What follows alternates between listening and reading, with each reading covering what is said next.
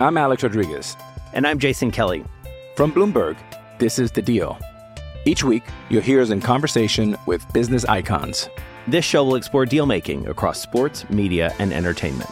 That is a harsh lesson in business. Sports is not And, as uh, simple you know, I- as bringing a bunch of big names together. I didn't want to do another stomp you out speech. It opened up so many more doors. The show is called The Deal. Listen to The Deal. Listen to The Deal on Spotify. Does Monday at the office feel like a storm? Not with Microsoft Copilot. That feeling when Copilot gets everyone up to speed instantly? It's sunny again. When Copilot simplifies complex data so your teams can act, that sun's shining on a beach. And when Copilot uncovers hidden insights, you're on that beach with your people and you find buried treasure. That's Microsoft Copilot.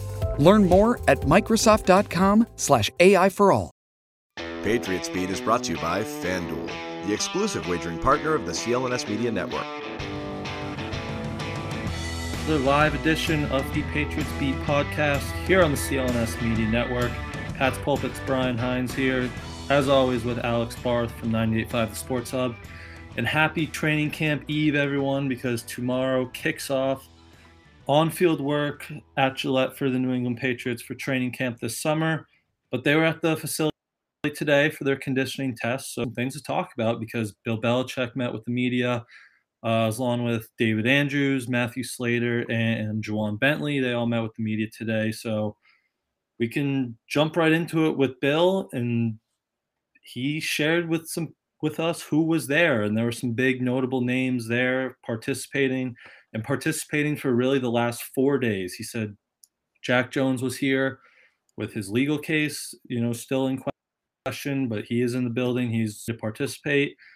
And then Trent Brown, Juju Smith Schuster, after missing a lot of the sprain, they've been in the building. Bill said the last four days and they're ready to go. So, some good news on that front from who's ready here when we'll kick off the on field stuff tomorrow. Yeah, yeah, it's uh it's getting real. Football's almost back. We're getting the rain out of the way now, which is great. So we'll be dry, nice and dry out of practice, and uh we're here. Happy New Year. Happy New Year. They saved the fullest days of the week for us. Though, Oh yeah, no, it's we- gonna be uh it, it's gonna be quite the uh just hydrate. Bring your water. Bring your As always. tomorrow. as always. So I guess with those players that are there, you know, we kind of assumed Jack Jones would be here at this point because waiting till that August 18th date when he's back in court. Obviously, Bill wouldn't speak anymore about the the legal case because it's an ongoing process. I thought Matter had some good comments that, you know, you just want to listen and, and see what you can do to help them at this point. But so that was that was expected.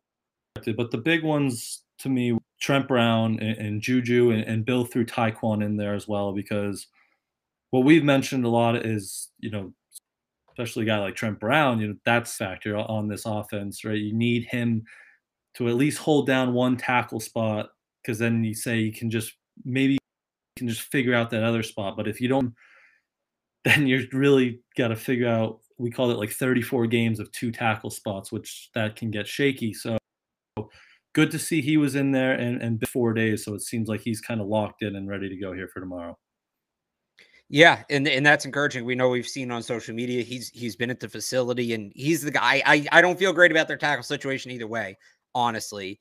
And we know his injury history just because he's out there now. We'll see if he can get through 17 games, but it goes from bad to um, you know, potentially unsalvageable if they lose Trent Brown. So that he's in the building, he's in shape, uh, he's doing well. That's a good sign. Like you said, Juju and Thornton as well. We've talked a lot about their depth or lack thereof at wide receiver, and we'll get into the signing they made. And uh, I, I don't think it impacts that a ton, but uh, that those two guys seem ready to go as well. Look, we'll see tomorrow. We'll see what they look like. Are they in a red contact, a red non-contact jersey, etc. But uh, definitely encouraging to hear that that some of these guys that you know.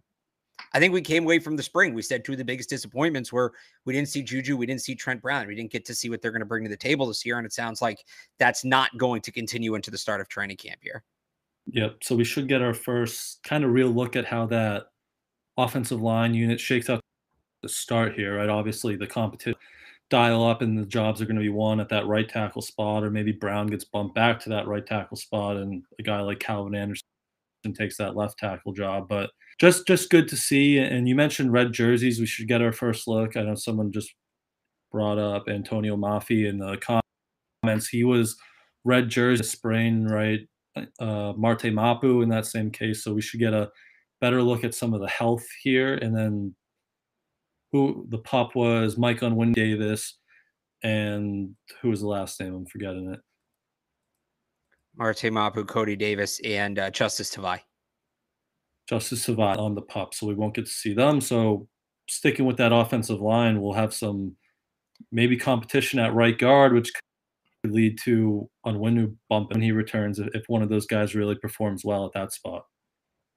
Yeah, and, and that sucks because that's something, you know, we talked about this that I wanted to look for is on when we're going to get any time at right tackle. And we have to continue to go on this. I don't know because we'll, we'll see. He can get activated at any. And there's been times in the past where they've put guys on PUP and then they're out there for the first day of practice and it was just a one day thing.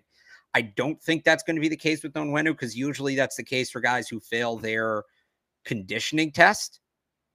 But I do, um, sorry, uh, I you know, how much does he miss? As long as he's back by joint practices, I think they're in good shape. That's really kind of the cutoff for me.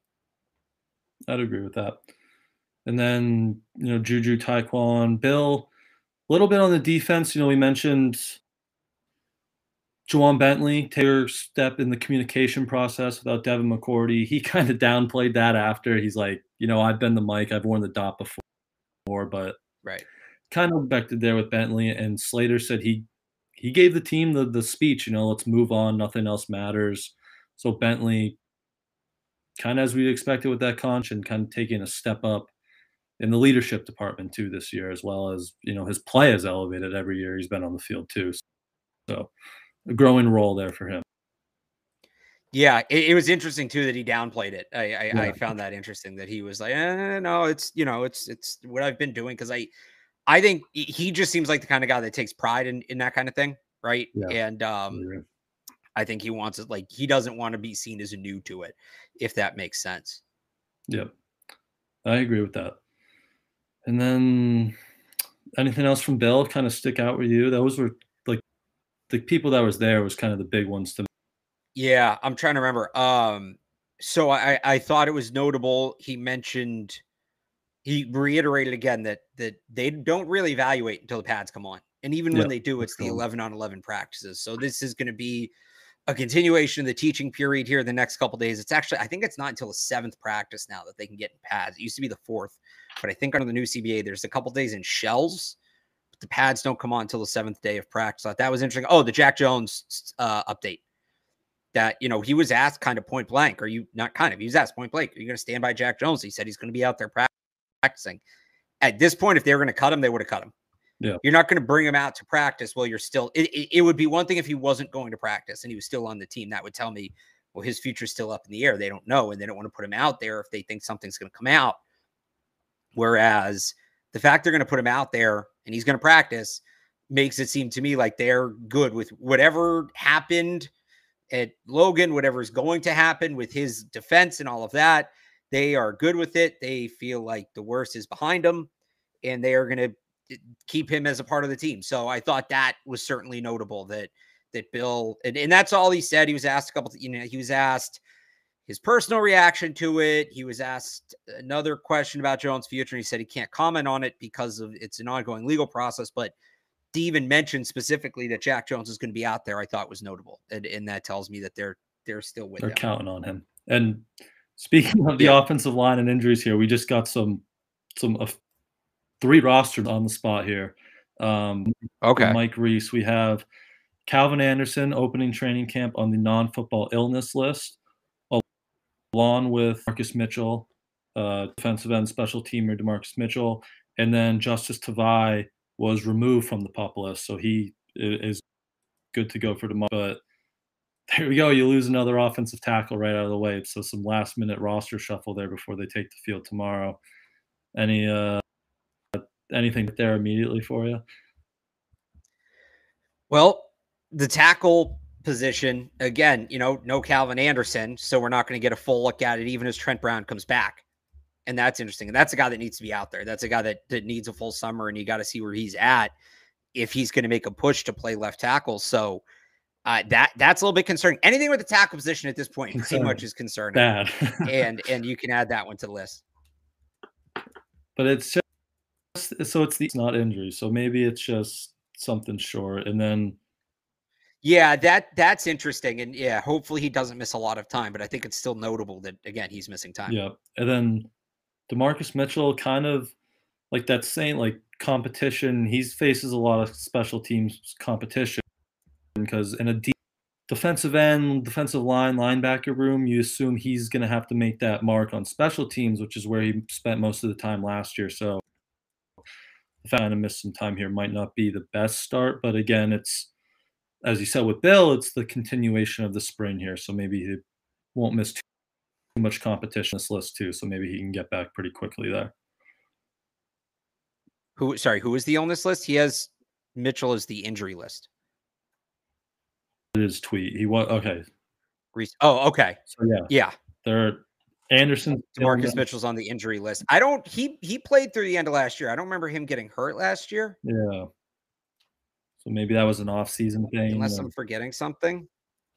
Did he get hurt the the week 18 but, game against a special teamer there? Maybe it was or but maybe it was just. I remember that's the game on when who got hurt. Hang on, I'm pulling up their injury report from last year. oh no, this is this year's. That's not going to work.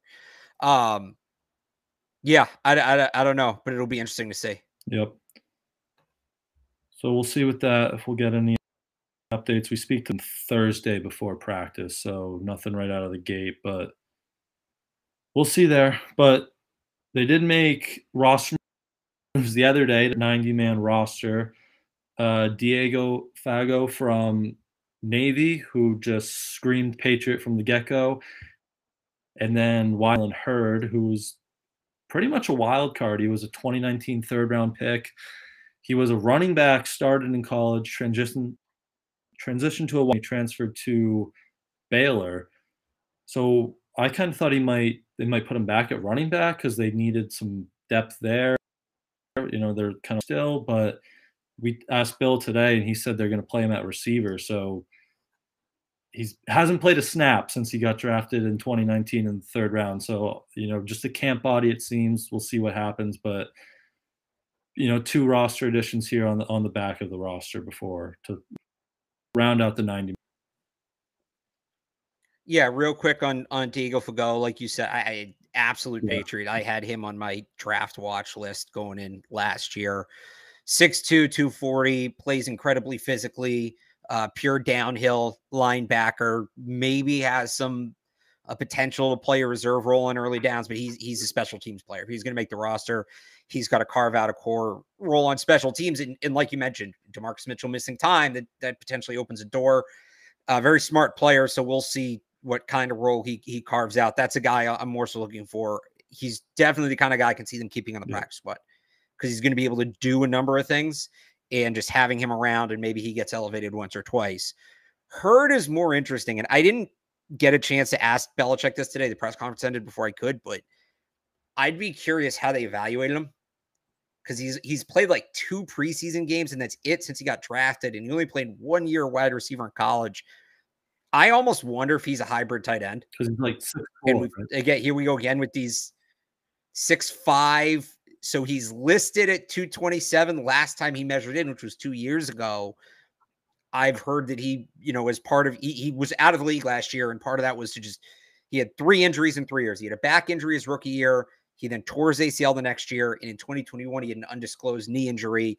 It might have been related to the ACL, like I don't know, but he was out of the league last year, and part of what he did is get his body in better condition, and, and supposedly he bulked up a little bit. So if he comes in at close to like 6'5, 230, 235, now you're talking about maybe a move tight end, which would be interesting. And, and it's important eh, how Bill is asked that question. Do you plan on playing him at running back or receiver?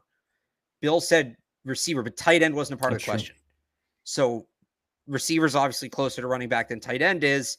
I, am not saying like they're going to put him out there over Hunter Henry or Mike Gesicki or anything, but it's going to be interesting he's but to me mainly like he's in the competition now for that fifth wide receiver role with with Boutte and Douglas and and Tre Nixon and Edley like he's in there he definitely brings significant size he might be their second best option as a true X behind Parker. Now that's a very significant drop off. And yet he's not a guy that has a lot of skill. He's big, he's got great athleticism, but he's only played the wide receiver position essentially for a year and he hasn't played football for the most part in four years. So he's incredibly raw technically. But we'll see. Maybe his athleticism is enough to get him over the hump. Uh, he's going to be a fascinating player to watch. And then it's just a matter of him staying healthy, too. He has to stay healthy. But this is a guy that was a top 100 pick. This is a, a third round pick by the Niners in that 2019 wide receiver draft, that infamous 2019 wide receiver draft. By the way, N'Keal Harry had a workout with the Eagles today. And there, there's something there. And, I, you know, four years later and a back and two what's left. But for the 90th man on the roster, not a terrible signing. I'm not going to sit here and say it's a great signing because I think this is their idea of investing in the wide receiver position, just kind of going for long shots and hoping one hits. Uh, I would have rather them sign DeAndre Hopkins, obviously, but for what it is on its own, not a bad signing. Yep. And just another guy with like that versatility, right, for the offense. And yeah, the tight end's interesting because I just looked it up while you were, were Lil'Jordan Humphrey was 6'4, 225. So that's like right in. And by the way, uh, just real quick, range. this is notable. Uh, the Patriots signed officially signed Jalen Hurd. They announced it, and that's notable because it means he passed his physical. Yep. So he's healthy, at least the, yep. for the moment. Yep. healthy enough to pass physical. So yeah, that'll be interesting how they they plan to use him.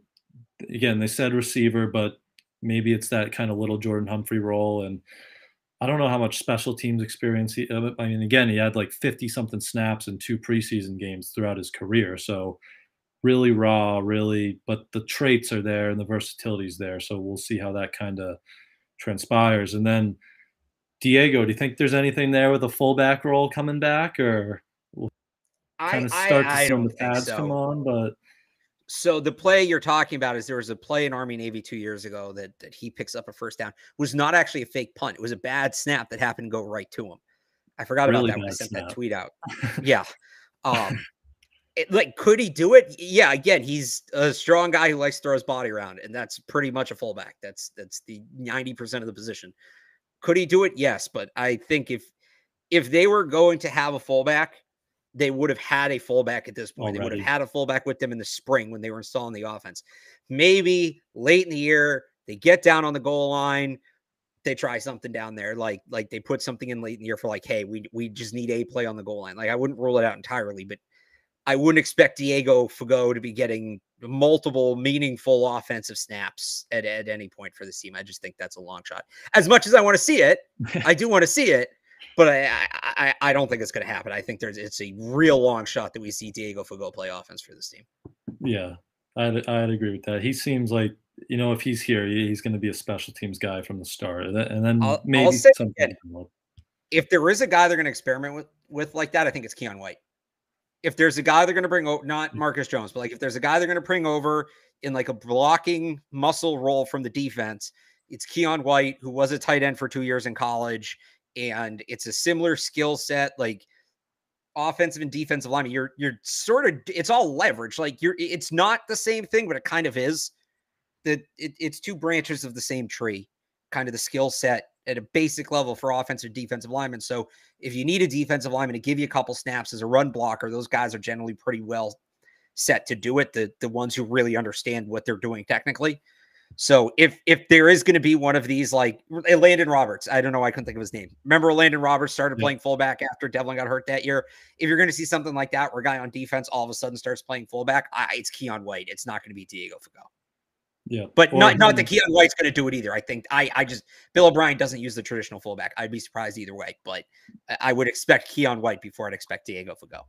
He'd probably be in like that J.J. Watt tight end, Mike Vrabel tight end role, like at the goal line maybe. But if they don't keep a third and they want another big body down there who can maybe threaten defenses, that would kind of be intriguing. So I, I'd agree White would probably be the leader in that leader in that right now. So yeah, but but we'll see there.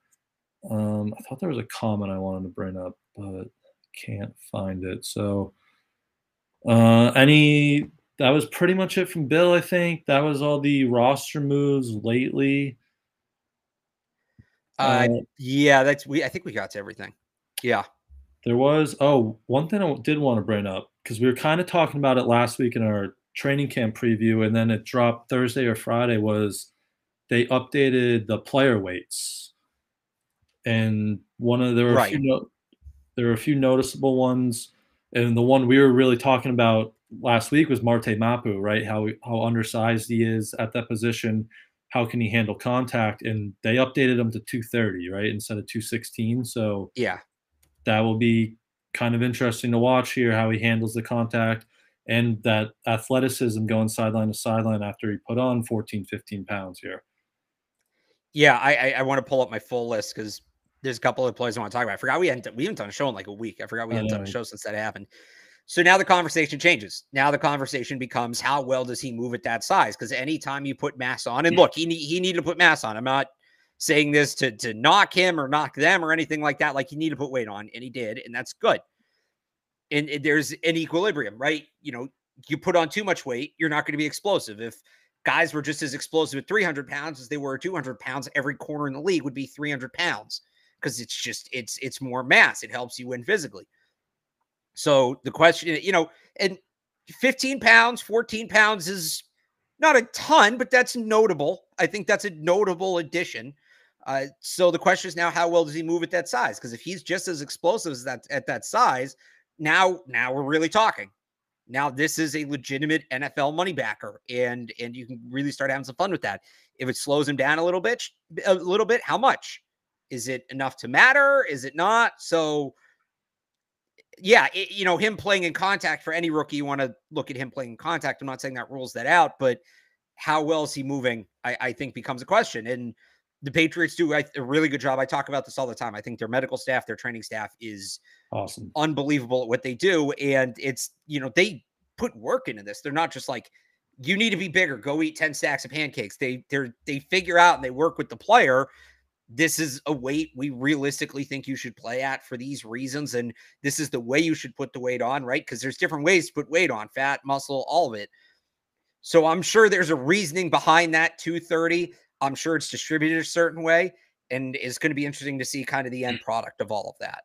yep and another player who was kind of like that was demario douglas he put on 22 Yeah. pounds 170 up to 192 and that's the guy where a lot of his game is you know that jitterbug splot explosiveness so put it on 22 pounds how's that going to look is that going to look the same in kind of that same format as mapu there So Then- that's that one's a little more jarring because it's eh, the relative size, right? You're adding Yeah. 14 pounds at 216 versus adding 22 pounds at 170. But again, it's it, it's that same thing where you're looking, how does he carry the extra weight? Is he just as shifty? Marcus Jones fits into this category as well. He put on 14 pounds. Yep. And it's something I think he needed to do. It's going to help him a lot on defense as a tackler. It's going to help his durability, but obviously his shiftiness is a big part of his game and and that's gonna that's gonna matter um a couple other things on i don't know if you had any other guys in that list you wanted to touch on i've got a couple I had like Davon Godchaux, 19 Yep. pounds, maybe more of a traditional no- nose tackle role this year if they're Definitely planning to do that. Kendrick Bourne, he told us he bulked up uh, 15 pounds to 205. Um, Rodney Randall putting on 35 pounds. I just was kind of wild, but that's awesome like shout out to him he went up from and he's played 170 he's been in the nfl since 2019 playing at 170 and now he's at 205 my theory on that one is he's going to be playing safety that is could be true. he maybe thinks or the team thinks that his path to a roster spot is playing safety or even just like a more involved special teams role and you got to i mean special teams as physical as it gets you've got to have more bulk so something like that guy who's been in the league multiple years putting on that much weight who's a fringe player uh, that tells me i think there's some sort of position change coming for him yeah. doesn't mean he'll Um, make the team like I, I still don't think he makes the team but maybe that helps him get on the practice squad you know again I, I i go back to that special teams thing he definitely is in better shape to contribute on special teams now Mm-hmm. And then someone asked Tyquan Thornton. He only put on three pounds.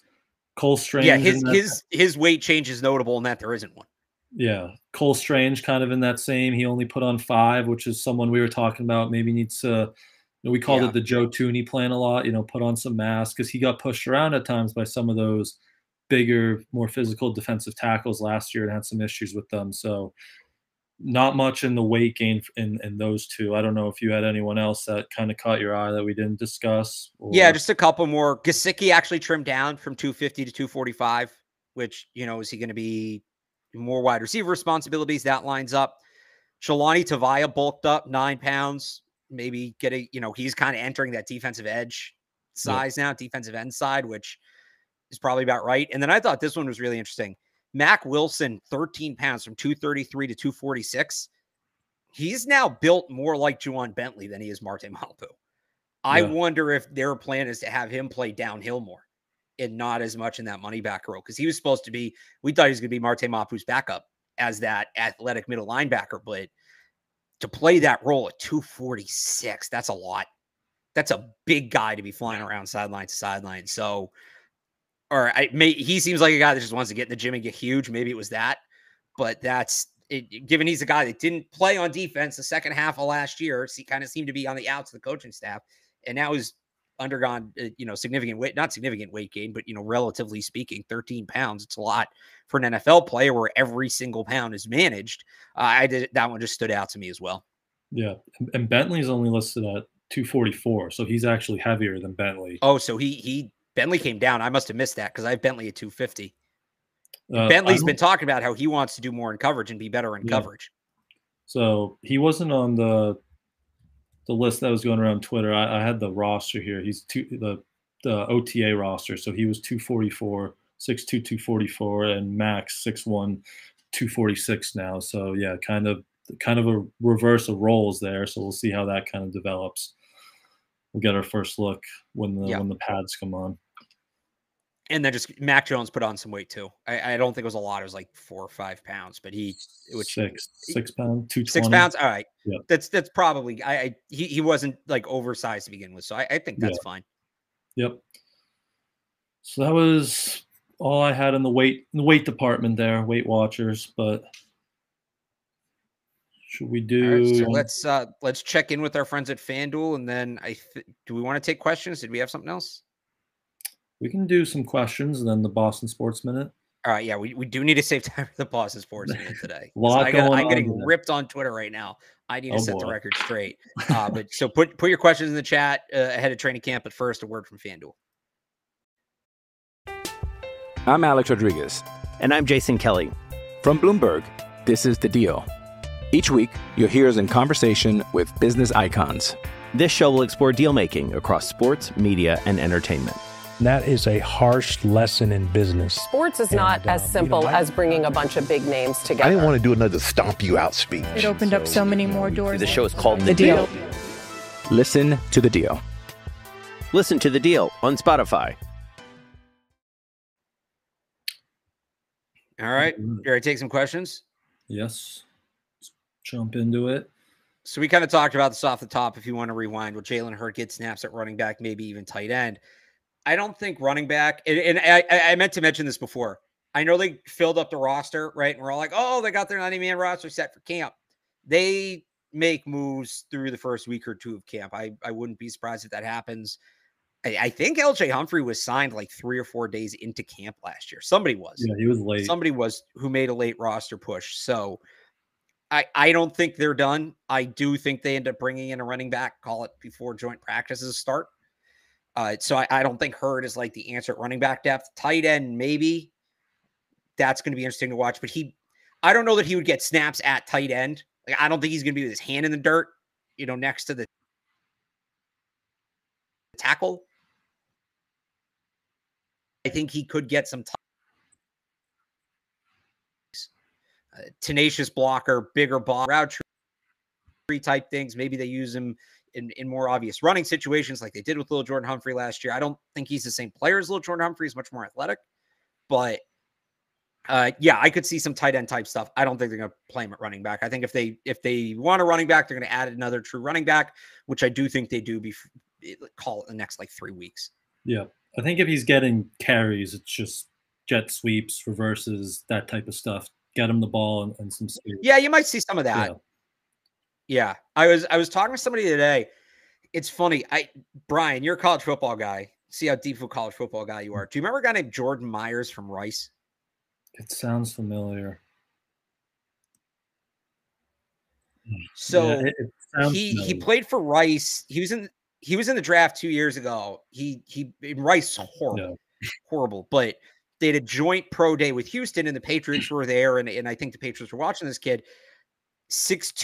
6'2, 220, listed as it's a his last year had like nine, and they just used him as he played everywhere. And he kind of similar skill set, Jalen Hurt, not nearly as athletic, not as big, but I remember like the Patriots at the time they gave him half a glance. I don't know how much it was, but they gave him half a glance leading up to the draft. And I thought, oh, that kind of player is an interesting idea.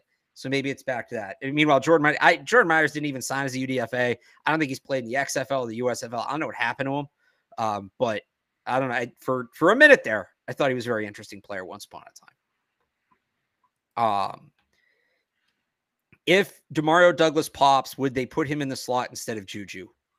I, I don't think he's going to pop to that level right away. If he does, yes. If he's their best slot receiver, they're going to play him in slot receiver. I still think he's a gadget player in year one, though. Yep. I'm still in that Marcus Jones offensive role. I think that's where it would be the perfect fit for him in this first in this first year here. I also think that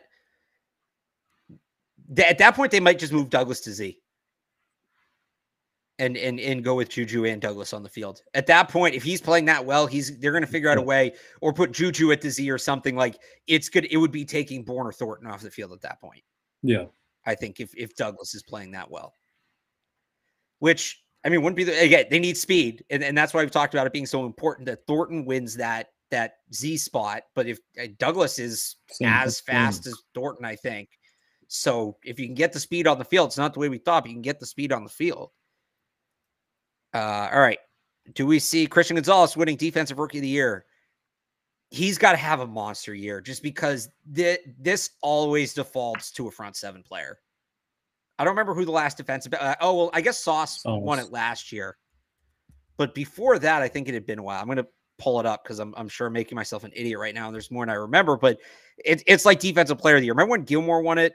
It was such a big deal Yeah. because It's tough to no defensive back had stats. won it. It's tough to put up the stats in the secondary Right. compared to a front seven player. I pulled it up quick over on FanDuel. Gonzalez is the fifth best fifth best odds for defensive rookie of the year. And it's Will Anderson, Jalen Carter, Tyree Wilson. So three straight front seven players. And Yeah. then Devon Witherspoon is fourth.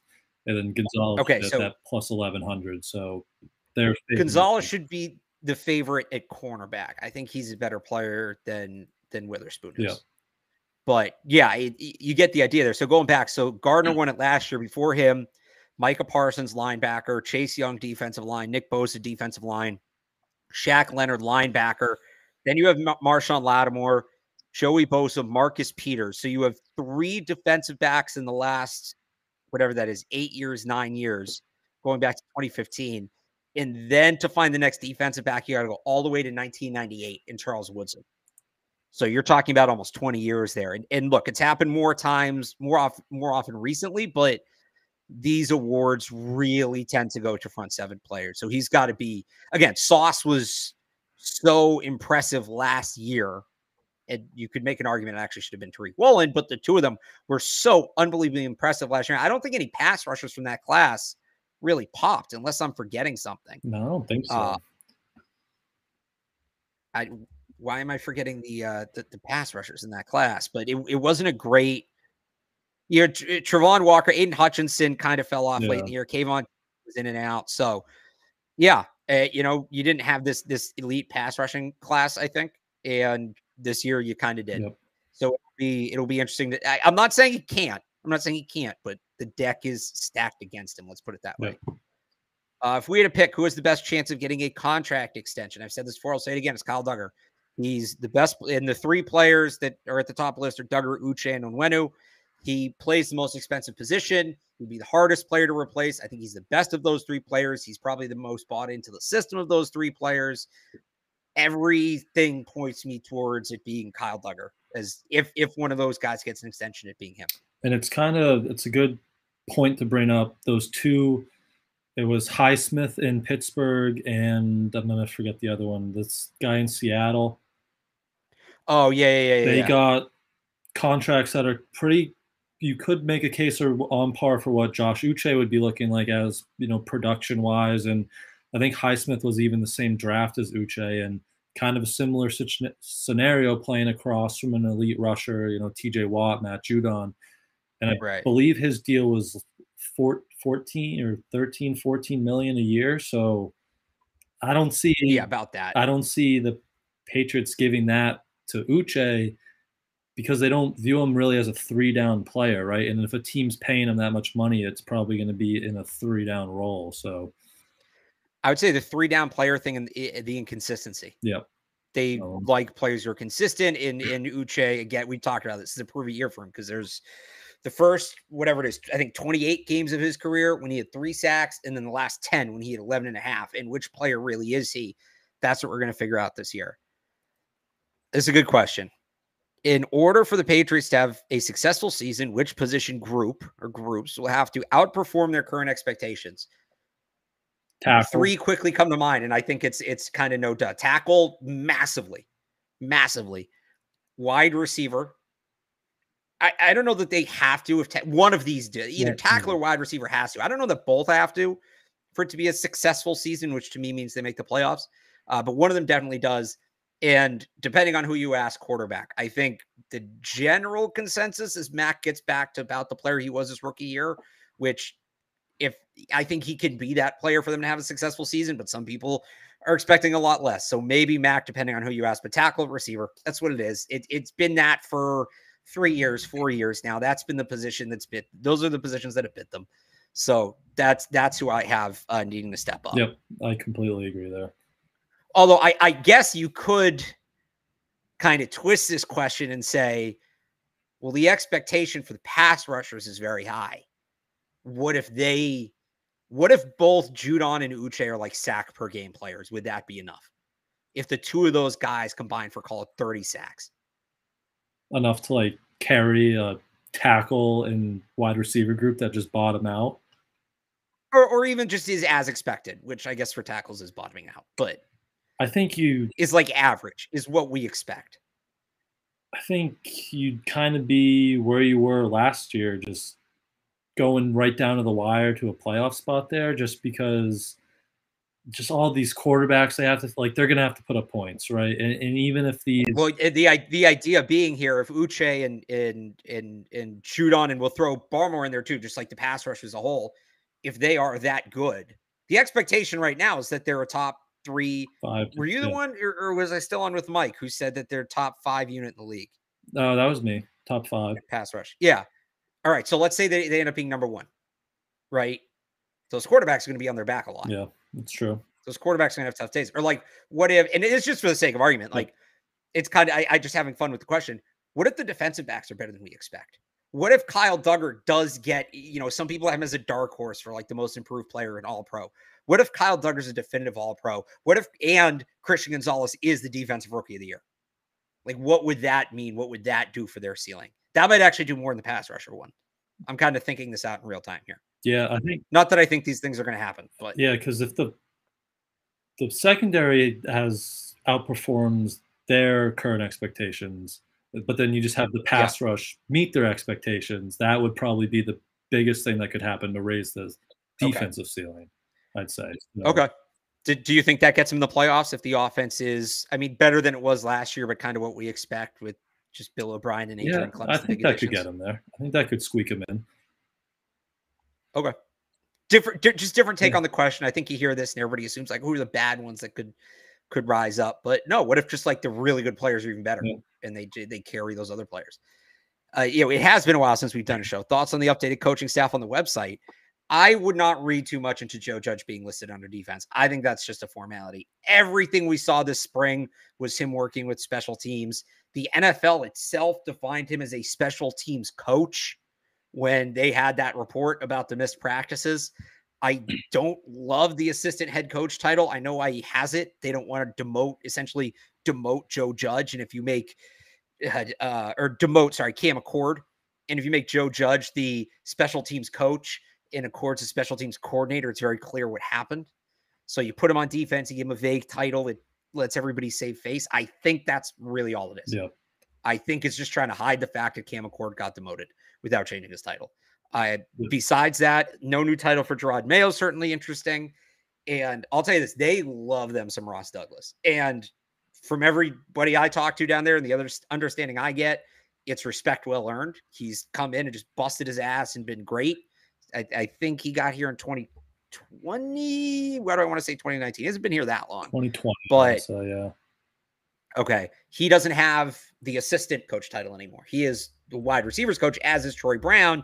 So they're technically, I guess, co wide receivers coaches, but a little bump for him, which I think is notable because that's a guy they really like him and Demarcus Covington, I think, on each side of the ball. Those are the next guys. And I know Covington's already sort of been in a bigger role. You know, he's been in the spotlight. He did interview for some jobs back in the spring, but those are two guys I think that they're very high on eh, yeah. on their staff. Because they let Douglas was he quarterbacks and offensive coordinator at the Shrine Bowl? Yeah, he had an elevated role there. Yeah, so he was. He, yeah, kind of that guy. And then Evan Rothstein in quarterbacks after Still, he was like yeah. a vague offensive assistant last year, working with the. No, he was no, he was the assistant quarterbacks coach last year too. He was. He had okay. that vague title two years ago. Oh, okay, the first year he got here. It was like research assistant something. Yeah. he was he was Matt Patricia's Ernie Adams in Detroit. Yeah, exactly. He was like the, the nerd. And now he's the quarterbacks coach. Like I don't totally understand that one, but he's done enough now that it's all right, whatever. Yeah. Yeah, but I would then with titles, I don't know. I just don't like to read too much into it. With this like the Joe Judge on the defense. I just don't think it's that big of a deal on special teams, which is what we saw. So yeah, if if we get out there and he's like right there with Jerod Mayo calling out defensive signals tomorrow, I'll be a little more worried about that. But again, I I really feel like him being listed with the defense is just a formality. Yeah. Uh, what else do we got here?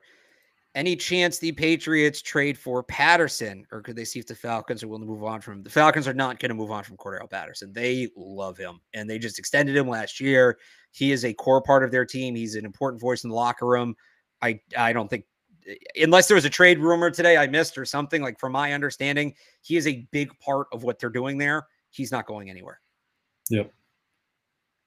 He's a good compliment to Bijan down there. So yeah, he really is. I, I, think he also might go back to playing some more wide receiver type stuff too. Yeah, I could see that. Uh, if the Patriots get blown out in the opener and the offense looks weak, will the fans panic? Uh, fans will panic if they win the opener because they didn't win it by enough. That's just how Patriots fans are. I, I think no matter what happens, there's going to be some level of panic. Um, even if it has to be, oh, well, you know, Tom Brady and Robert Kraft's handshake only lasted three seconds, not four seconds. Does that mean he's coming out of retirement to join the Jets? And him and Rodgers are going to start a two quarterback offense and they're going to play the Patriots for the rest of the schedule and just beat the crap out of them every game? Like, eh, no matter what happens, there's going to be a panic. I, I wouldn't worry to. There's a lot that that is hard to predict between now and the start of the season. One thing I can tell you is Patriots fans will panic, and, and there will be strong reactions to the season opener, no matter what happens. Oh yeah, they love to panic. I don't know. Is this a like a? Am I who's Rudy? Am I missing something? I is this like a reading a that movie I, joke or? I think that's a joke. okay.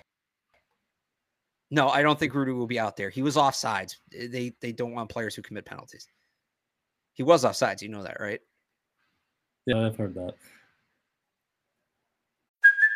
Hey, it's Kaley Cuoco for Priceline. Ready to go to your happy place for a happy price? Well, why didn't you say so? Just download the Priceline app right now and save up to 60% on hotels. So, whether it's Cousin Kevin's Kazoo concert in Kansas City, go Kevin, or Becky's Bachelorette Bash in Bermuda, you never have to miss a trip ever again. So, download the Priceline app today. Your savings are waiting. Go to your happy place for a happy price. Go to your happy price, Priceline.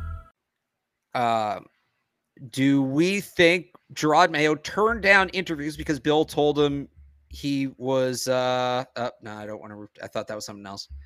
Uh I, I thought that said, do we do we think Jerod Mayo turned down interviews because Bill told him he's the next guy?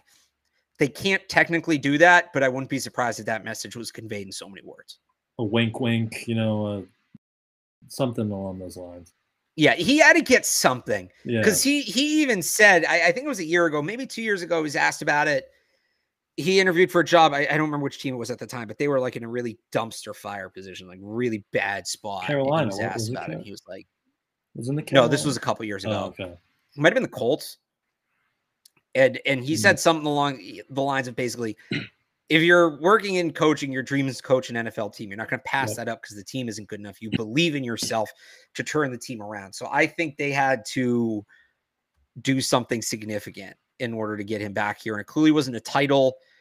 I, I don't know if it's been reported if there was a, a financial element to it. There might have been. There must have been. I would think. He did say when he met they did something to keep him here. when he met with us back like in April around the draft, he got to sit in on some of the like coaching meeting, like the hiring meetings, and didn't even say he went out to uh, Oregon to see like Gonzalez or meet with Gonzalez. So a little more role over there, but I'm guessing there was something financial in there as well, you know, to incentivize him to Yeah. stay. But maybe kind of that Josh McDaniels of like, hey, I'm gonna take you under my wing here and teach you how to be a coach, and then maybe we'll give you a little pay bump, and then a wink, wink that you're the next one. But All right, I'm to pull this one up. It's probably the last one we'll do, and we'll get to the Boston Sports Minute. Thoughts on Courtland Sutton trade rumors? I uh, where are these Courtland Sutton trade rumors? The only uh, thing I've heard of them is people tweeting at me that there are Courtland Sutton trade rumors. it was one of those like weird fake Twitter accounts that just randomly think, and then people kind of Okay, so they're not real. it, so, it- they're not yeah. real. Um, if the Broncos want a second round pick for Courtland Sutton, I'd call him back and say we'll give you two seconds for Jerry Jeudy. That's the guy I want from the Broncos. Yep. If they're trading a wide receiver, that's the guy I'm going to get. And if it costs a little more, it costs a little more. So be it. Yep. So that's where I'm at. Like Sutton's good and he can play. I'm not saying he can't, but Jerry Jeudy's what this team needs. Mhm. Period. Full stop. All right, let's dig into this because it was a busy day in Boston. Very busy Uh, day. We had Should we go? Should we just go chronologically? Sure. Or who are you? Who All are you getting yelled uh, at about? That we'll do that last. Is that the Red Sox? That's the Red Sox. Okay, Patrice Bergeron, legend, legend. absolute legend. Uh, unbelievable career. He probably should have one or two more cups. I don't think that's his fault. Uh, there were other people that came up short, but man, it's a bummer he only got one cup because he he Yeah. should have multiple. Um, first ballot Hall of Famer, numbers going right up, all of that. It is going to be really interesting to see what the Bruins do from here because they I mean, they just they they need bodies at this point. They got to fill out their roster. They don't have a ton of cap space to do it. Uh, I assume Marchand becomes the captain, but they're you know you lose Chara and and Bergeron that quickly and Krejci, and it opens up a little bit of a leadership void. And I learned this over the weekend. This is very interesting. I didn't know. I, the, the diehard Bruins fans probably knew this. I apologize for being late to the party. That 15 or, or that first round pick that they gave to Detroit, which Ottawa now has after another trade, is top 10 protected. Yep. So if you sell off some pieces, you could add picks and then potentially get your first round pick back. I know the Bruins don't want to tank. I know they want to make the playoffs every year. I get it. But I don't think they need they don't need to be the Houston Astros where they're brutal for years. I think they can take one year, hit reset on the cap, acquire some draft picks, and they do still have a young core. They've got McAvoy, they've got Lindholm, they've got Knock, obviously right. They've got a couple kids in, in, in the minors who are just about ready. Support for that group and that group with the things you can get now. So I think if they start off slow, you know, start selling the guys on the one year deals, some of the guys they they traded for this offseason, and and hit that reset button and, and really try to build this thing up. Because I think they could get back to being like a top three team in the league very quickly if they take this year and throw it to the side. Now I know it's the centennial year and they want to be great and all of that, but I just don't see the path to them being contenders this year. And I see a very clear path to them accruing a ton of assets to build the roster back up very quickly. And that's very exciting to me. Yeah, especially because they'll have like 35, 40 million dollars in cap space next year too. So they could get assets and then just go pay a top, you know, top six center base. But yeah, it'll be. I mean, Bergeron, obviously, you said it, legend, very emotional. You know, he's leaving him all childhood. That video they put out where the players were talking about him, you know, that that was sad. McAvoy had a good line. You know, we'll keep the leadership going for you. So maybe he's in consideration for the for the captaincy here, but I just I still struggle to see how they're just gonna like bottom out because they still have you know Pasta, the DeBrusk. They still have McAvoy, Lindholm, Carlo, and the goaltending duo should be back. But if it's not like, and I agree, sell offs. You know, a guy like Grizzly who's a U, UFA at the end of the year. Some of those one one year guys, and you can get some of those picks back. Start replenishing things, and then you space next year, and you're right. You're right back into it, and especially I, I know their their farm system is widely viewed as one of the worst. But they still have some intriguing some intriguing guys there. Matthew Poitras, center. I, I'm really high on. I think he's going to be good. Not not this year. He's probably OHL, but they they have some intriguing guys. But some of those And- and some of those guys who are further along, like a Fabian Lysell, right? If if you sell off some pieces, you get to see them this year, and you get to kind of figure out what they are, and that that that could be interesting Yeah. as well. So, but again, Patrice Bergeron, uh, unbelievable career. Also, so I to bring it back to the Patriots for a second, I don't think Krejci's officially retired yet. I don't- are we just assuming that happened? Is there going to be an announcement? I don't know, but for all intents and purposes, let's just assume David Krejci's retiring. Uh, Matthew Slater, now the longest tenured athlete in Boston sports, Now- or, or he will be once Krejci announces his retirement. So, uh, has been the longest tenured Patriot since Tom Brady left a couple years ago, and now he he's at, at at the top of the list for the whole city. And I forget who's second. I tweeted out earlier today. Um, a couple other guys moving surprisingly quickly up that list. I I had it in front of me earlier. Um, I know David Pastrnak's getting up there. David Andrews is getting up there. Here it is. Okay, so Slater's going to be number one. Marchand's going to be number two. David Pastrnak will be the third longest tenured athlete in Boston sports if Krejci retires. Uh, then you'd have David Andrews and Joe Cardona, who debuted the same day. Um, then Jaylen Brown, Matt Grzelcyk, Chris Sale. And then you round out the top 10 there. You're looking at Rafael Devers, uh, Deatrich Wise, Lawrence Guy, James Ferentz all debuted the same day. And then Jayson Tatum. Jayson Tatum's right on the fringe of that top 10. He's getting there. He's in the top 15, longest tenured in the city. So that happened quick. crazy list. Yeah. That's pretty crazy. All right. Speaking of the Celtics, Jaylen Brown max extension finally got done. I'm I'm not going to freak out that it's the biggest contract in NBA history. That's just the way the max extension works. It's a percentage of the cap. The cap goes up every year, so every year the super max is more than the year before it. This is just what it was always going to be. Next year he'll no longer be the highest paid player in NBA history. It'll be Jayson Tatum. Uh, they got the fifth year without the option. There is the trade kicker. Like this is a deal set up for him to stay, so that's encouraging. But now it's on. The window's on. Two, three years. I, I don't think we can do the. Can you set up the the Celtics to win four titles, to win five titles? We got to put that aside for a second. Just get one. Just get one with this core. Don't miss this window, and then you can worry about winning multiple. But they've got to get it done this year, Yep. or in, eh, call it in the next two years. But I really think this. if you get one, no one cares about the contract anymore, right? And like, I didn't see another path. They really you weren't going to trade him for something that was better than Jaylen Brown or, or whatever that package would have been, and you couldn't just let him walk. So you kind of had to bring, you know, it, it is set up so he can stay, but yeah, you have you have two or three years of this while he enters his prime here, quote unquote, age wise, and then it's not working there. You're gonna have to that's when you kind of have to blow it up here and, and maybe shake up this core. But it's up to them, which is how it should be. Your two, if they can't do it, then you got to get rid of one. So Yeah. But I, I I was happy that got done. Yeah, yeah, glad it got done and and uh enough enough of the delay. I was getting unoptimistic, honestly, Yeah, was- with all the talk about optimism. I was like, what the hell's going on here? But It was weird. that's how, done, and then it was a little Yeah. weird. It, it was a little weird. Finally, the Boston Red Sox made a trade today. They traded Kike Hernandez to the Dodgers. Good riddance. Uh, he's super fun player in 2021, but not a shortstop. And it, this is what I'm getting attacked for on on Twitter, Brian. I tweeted this, and look, it's my own fault for wording it this way. I tweeted the four shorts, the top four shortstops for the Red Sox this year after losing Xander Bogaerts. Trevor Story, DNP due to injury. Alberto Mondesi, DNP due to injury. Kike Hernandez, traded to clear out of Rock. Chang missed two and a half months due to injury. The point was not like, oh, hey, they should have kept Xander Bogaerts. I understand why they let him go. I it- it's my own fault for putting Xander Bogaerts in there and making it about him. The point is, knowing they were losing their starting shortstop, The Red Sox did not adequately prepare to staff the position this season. Story has had elbow injuries going back to Colorado. He got his surgery in January. They then traded a week later for Adalberto Mondesi, who had a was coming off a torn ACL, who you knew couldn't miss time. I don't think anybody expected him to this miss this much time, but you knew could miss time.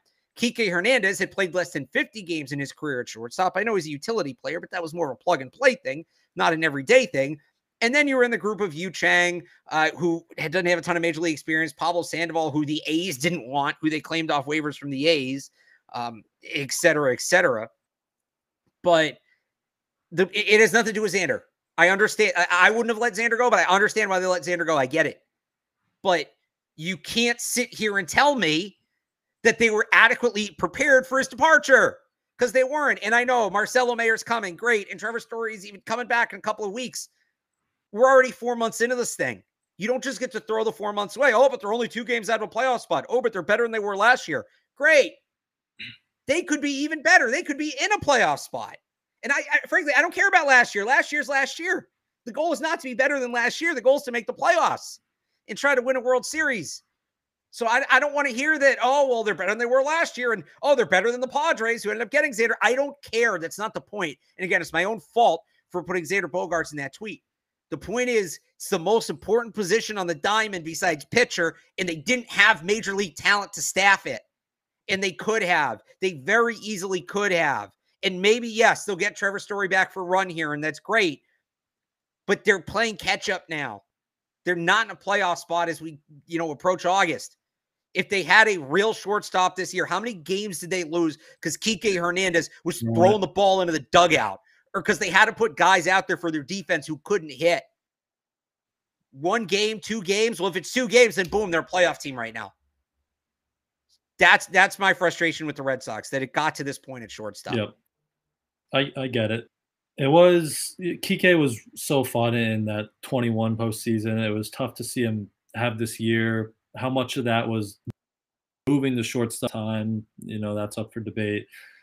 But yeah, I mean, it's encouraging. They're two games out of the playoffs, having this rotating door out. But yeah, maybe if they were, if they had a like a major league body there that could play it, you know, five five times a week, you want to call it, then maybe they they are in that because they're not throwing the ball in the dirt every other inning there. So encouraging, but disappointing at the same time if you kind of like play like that. But we'll see. I'm I'm glad they're making glad they're making some moves here, and Trevor Story coming back, and I'm not even going to say Chris who knows what's going on with Chris Sale. I mean, he threw a pen, I Yeah. think, but you just don't want to rely on him. But I, I, I like what they're doing. I like the core. Are you? well- I've heard Verdugo might be a guy who gets moved, which would kind of be a weird move. That would be interesting. I feel like that's more of a thing in this offseason where you go to arbitration with him, get him, and then and then move him. I think they're going to want his bat. I think Duvall's the guy that go. They do have to trade an outfielder, Yeah, but I think it's Duvall. stacked. up. Um, yeah, because they they still need pitching again. I'd love for them to trade for shortstop. I don't think they will because I don't know how, how Trevor Story's elbow is going to hold up. But I will say though too to Bloom before I get accused of just bashing Bloom for no reason, he he got it, the, the Dodgers 25th best prospect for Kike Hernandez, which isn't nothing. I mean, which isn't great, but it's also not nothing. Like this is, I think I thought they were going to DFA Kike, and they got a guy who's pitched in the majors this year, could maybe give them some innings out of the bullpen, even just eat innings, which they need at this point. So I'll, I'll give him that. That's a good return for a guy that eh, is at absolute rock bottom in terms of his value. Yeah, he does really good on returning value in, in most of his trades. I would say. Yeah, just not the big ones. the Mookie one. The small ones, yeah. No, he'll he'll deal like the he'll he'll deal the third best reliever in Worcester and get a guy that can actually kind of play a little bit is is a third or fourth arm in the bullpen. Just don't have to trade Mookie Betts. Yeah, yeah. That that was. We don't have to rehash Mookie, but Right. uh, anything else Boston sports wise? You had to get off your chest from a busy day. Um, I mean, day's not over, but I, I I Mhm. think that's pretty much it. Yeah, So we'll say, well, they're playing. They're playing the Braves tonight, who are the best team in baseball. So that'll be the two game series. Uh, gonna be telling. yep. John series. Schreiber back starting tonight, so Yeah. we'll see. And then the Yeah. greatest reliever of all time, time comes after this. So we'll see what happens there. but uh, I think that'll do it for us here tonight. We will be back throughout the week to recap training camp as it comes and goes. So make sure you are subscribed to the channel and turn your Patriots Press Pass notifications on so you do know when we go live. But until then, you can follow Alex on Twitter or X or whatever the hell we're calling it these days at Real Alex Barth. Go stuff at 985thesportshub.com. You can follow me on Twitter at I am Brian Hines and go read all my stuff at patspulpit.com. Thank you all for tuning in, and we will see you from training camp tomorrow.